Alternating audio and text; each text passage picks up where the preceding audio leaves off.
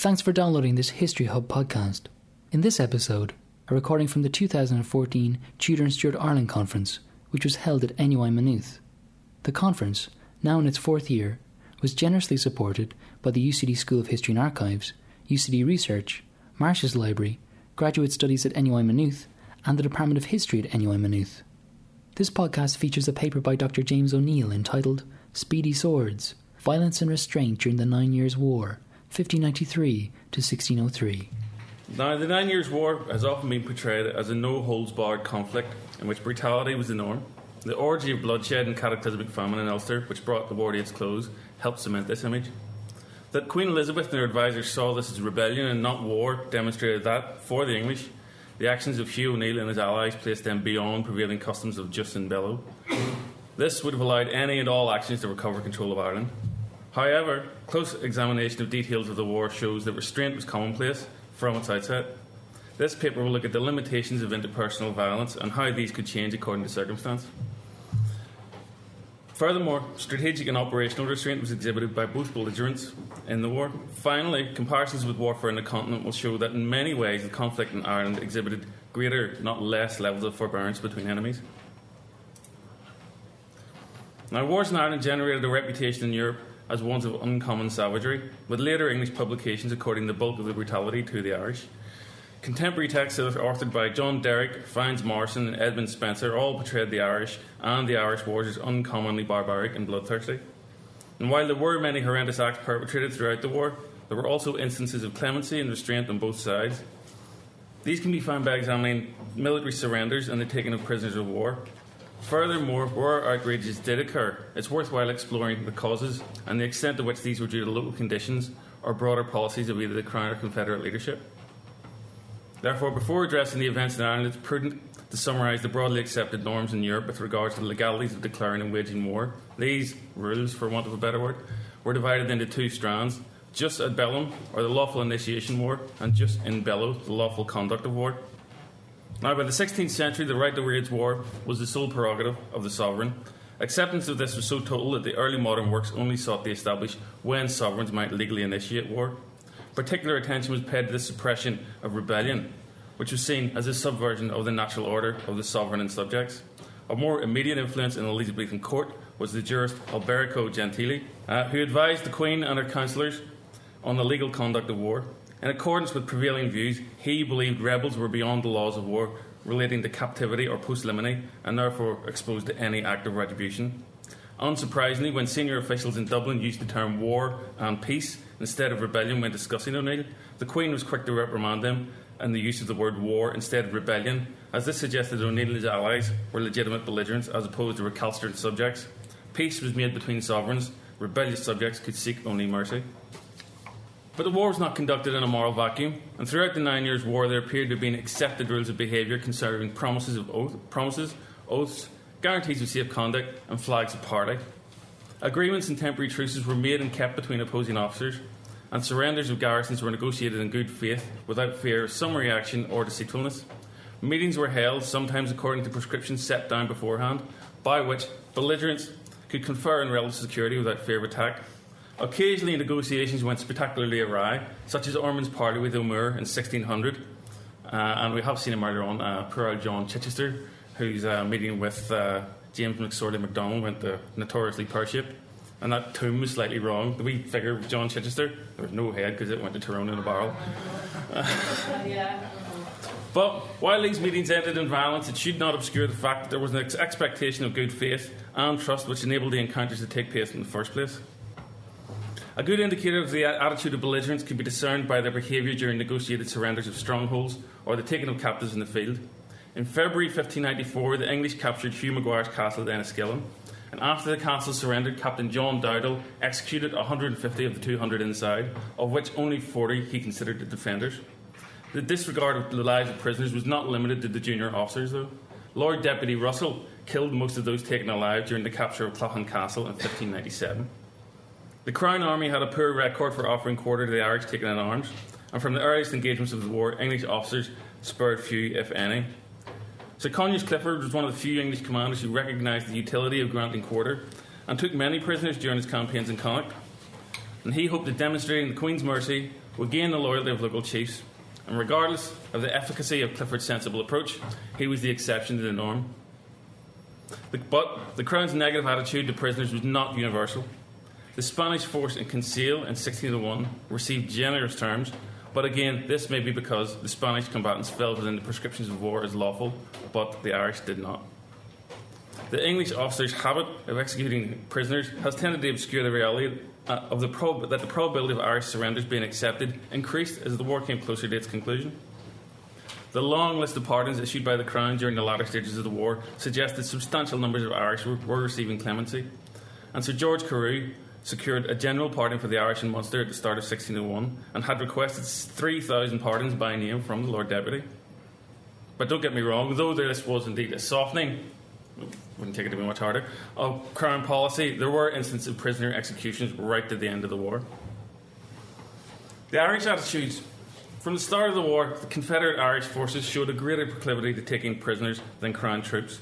Despite Fynes Moryson's claims that the Irish never spared captives, examination of actions throughout the war proved Moryson's assertions to be false. A close interaction between Irish and Old English families meant that individuals could be saved due to associations before the war. Joan Kelly, who was rescued by one of O'Neill's Scottish mercenaries at the Battle of the Ford of the Biscuits in, in 1594, was rescued uh, by one of O'Neill's Scottish mercenaries, oh, sorry, who she described as her gossip. And Sir Francis Shane was another who benefited from Irish acquaintances and taken captive.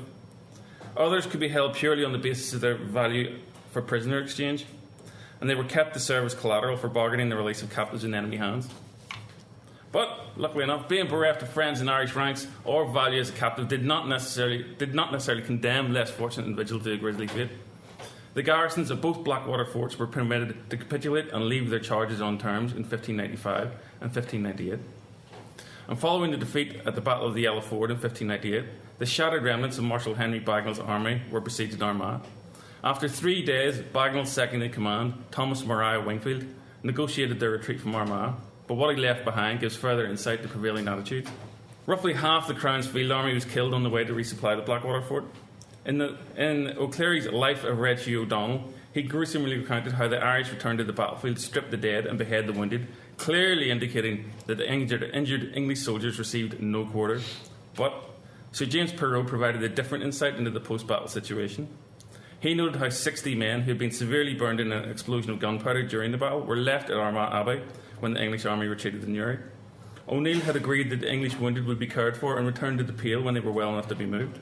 Many succumbed to their wounds, and Perrot condemned O'Neill, as several were taken from the Abbey and killed, but those who survived were conveyed to the Pale as agreed. And this incident is revealing for several reasons. It demonstrated that O'Neill and his allies were willing not only to, to offer quarter, but to provide medical aid to wounded English troops at a time when there was nothing compelling them to do so. Furthermore, it showed that despite accusations of barbarity and cruelty by Moryson, experienced English officers such as Thomas, Sir Thomas Maria Wingfield and Captain Richard Cooney had enough confidence in O'Neill's promises to leave 60 incapacitated men in Irish custody. So, why is there restraint, if it needs asking? One simple explanation is a fear of reciprocal action. Brutality could be limited by a genuine fear of reciprocity by both belligerents, and this was seen when Captain Thomas Lee assaulted Art O'Toole in 1598. According to Charles Montague, Lee had O'Toole tied to a maypole but was unable to get his men to abuse their captive. Lee's troops refused, citing that gratuitous cruelty could, could be dangerous to themselves. Consequently, Lee was alleged to have paid another, apparently a base born man of Leinster, uh, to put O'Toole's eyes out with his thumbs now, Montague was no friend to Lee, and the story may have been fabricated or embellished to blacken Lee's name, but reporting of the soldier's disinclination may have been a genuine representation of the common soldier's attitude to inordinate cruelty. The reluctance was not motivated by any sense of morality or squeamishness, but a fear of similar treatment if the positions became reversed in the future. This gives an indication to the parameters of violence of government forces. Wholesale butchery on the battlefield and the killing of civilians was permissible, but, at least for Lee's men, torture or mutilation of the living was not. It appears that O'Neill and his allies recognised early in the war that the Crown Army could be harmed more by desertion and surrenders than battle casualties.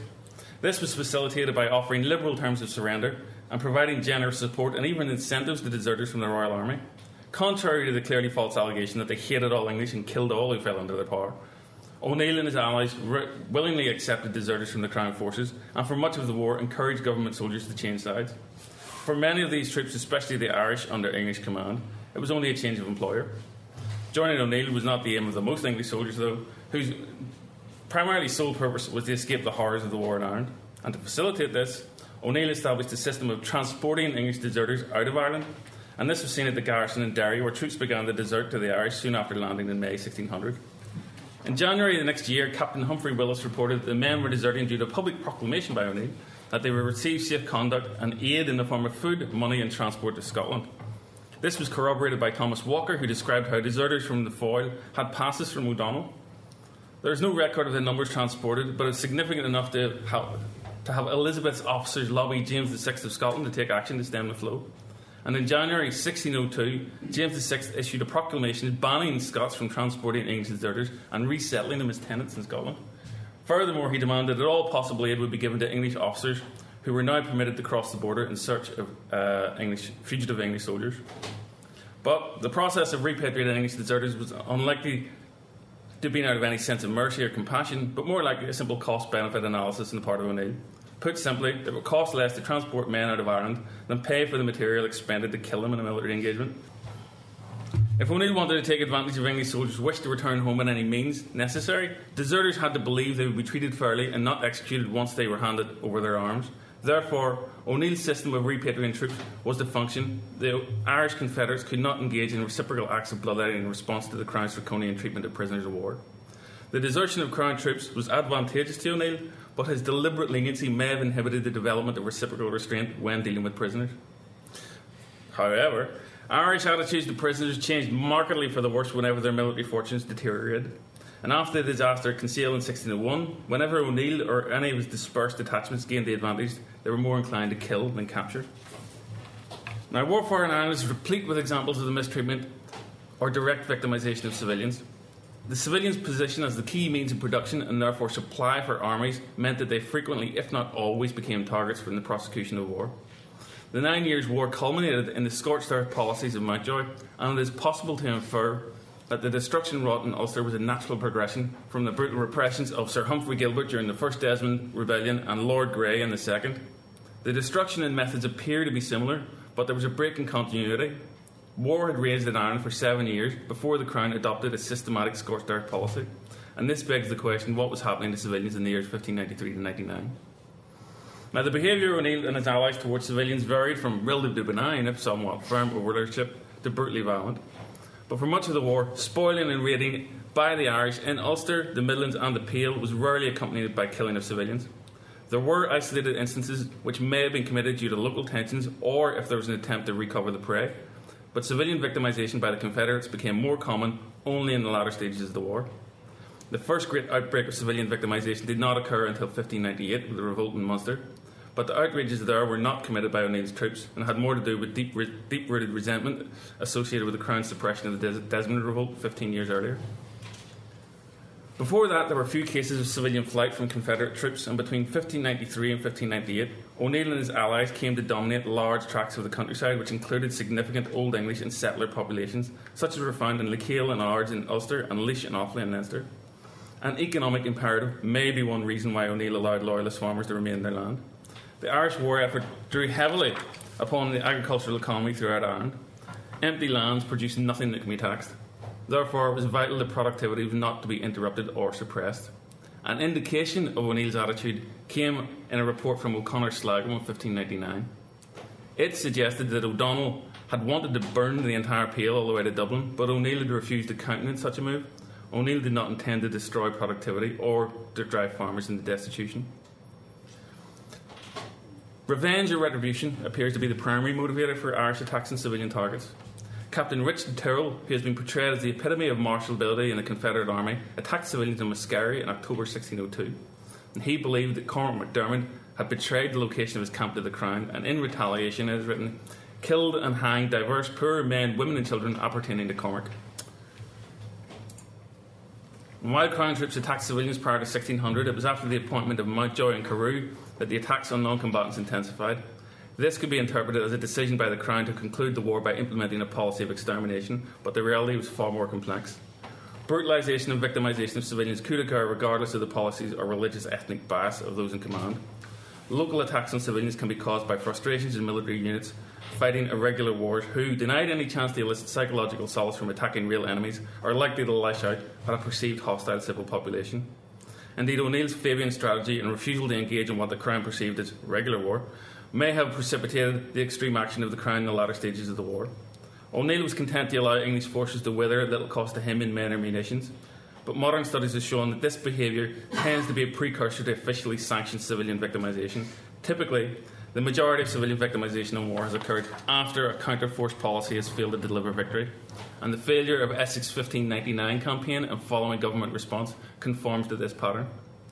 Though it is true that civilian brutalisation increased, attitudes amongst the Crown's senior leaders were not uniformly hostile or committed to, to gratuitous slaughter of civilians. There were certainly some officers who displayed a preference for untrammeled aggression the native, of the native Irish, such as the already mentioned Sir Arthur Chichester, or uh, Sir Oliver Lambert, who even Mountjoy uh, censured, who noted that it was great for destroying and killing the Irish, but this wasn't much help in pacification. Sir George Carew was more pragmatic in his approach when it came to pacification. He used, his use of civilian victimisation was directed to achieve tangible military goals and not as a broad assault on the Irish population of Munster. This was not for moral reasons, but on practical grounds. Carew believed that extirpation was the surest method as opposed to banishment or pacification, but it was also the most expensive and would take longest to effect, and ultimately the lands recovered would not be worth the effort. Now, Lord Deputy Mountjoy has been accused of being an enthusiastic advocate of scorched earth policies, but while he saw the utility of spoliation as a weapon of war, some of his letters suggest that he was uncomfortable with its use. At no point did he declare that he preferred extirpation as a means to secure the North. On occasion, Mountjoy's letter suggested that he was distressed by the killing of civilians, in an attempt, and in an attempt to provide some relief from the miseries inflicted upon the civilians of Tyrone, Mountjoy allowed refugees to cross south over the Blackwater, where it was hoped Henry and Con Macshéan would re establish some level of agriculture. The suggestion that the Crown intended to prosecute a war with uncommon ferocity had been seen early in the war, and in 1595, Sir John Norris rejected the rumours raised by the Irish that the Queen wanted a war of conquest, noting that the rumour was being used as an instrument to encourage others to revolt. Much later, when referring to attacks on civilians, Sir George Carew opined that, on utter extirpation, I am sure was never harboured in Her Majesty's heart, nor advised by our Council. Indeed, the Crown had deliberately limited its strategic options and demurred from uh, the option of scorched earth tactics for the first seven years of the war. Both the Crown and Irish Confederates had planned or used crop destruction for military purposes before 1600, but these were generally on a smaller scale and less systematic than the attacks launched by Mountjoy and his officers. On the continent, though, things could be really quite different. Compared to Philip, uh, compared to Philip II's attitude to rebellion, the response of the Crown appears positively restrained. Both England and Spain were confronted with rebellions, but for the Spanish, terror was deployed as an initial response to revolt within the Low Countries, whereas the English had been embroiled in a war in Ireland for seven years and suffered humiliating defeats and crushing costs in manpower and money before resorting to draconian measures. In response to the rebellions in the Low Countries, Philip sent the Duke of Alba, whose brutal tactics resulted in the destruction of Mechelen, Zutphen, Naarden, Haarlem, during which thousands of civilians were captured and troops executed. Alba counselled that the Dutch revolt could only be put down with force without what he said mildness, negotiation, or talks until everything has been flattened. Then that is the right time for negotiation. Absolute charmer. Uh, the approach of Elizabeth to O'Neill and his allies was almost the reverse to Alba's. As the war escalated and O'Neill's involvement became apparent, the Crown engaged in a series of attempts at securing negotiated settlement, and it was only after the abject failure of Essex's hugely expensive campaign in 1599 that negotiations became less of an option and more focus put on direct military solution to the war. I'll conclude this talk by making it clear that I'm not suggesting that the war was peaceful or in any way dignified affair. Indeed, in Ireland there was an appalling and unprecedented level of suffering throughout the island. Uh, there was more than enough bloodshed to go around. Nor am I condoning brutality on the grounds of necessity, but merely attempting to understand the reasons behind it. This presentation merely serves to illustrate that the Nine Years' War was not an unbridled descent into barbarism. Some soldiers did behave appallingly, but others fought within accepted codes of behaviour. Truces and parleys were respected, and prisoners of war taken.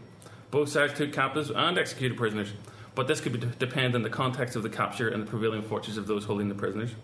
Though the customs of war provided no protection to rebels and even called for the harshest possible measures to be taken, the Crown's preferred option for most of the war was for negotiated settlement, rather than a war of devastation which stood in stark contrast to the ferocious Spanish campaigns in continental Europe. Thank you.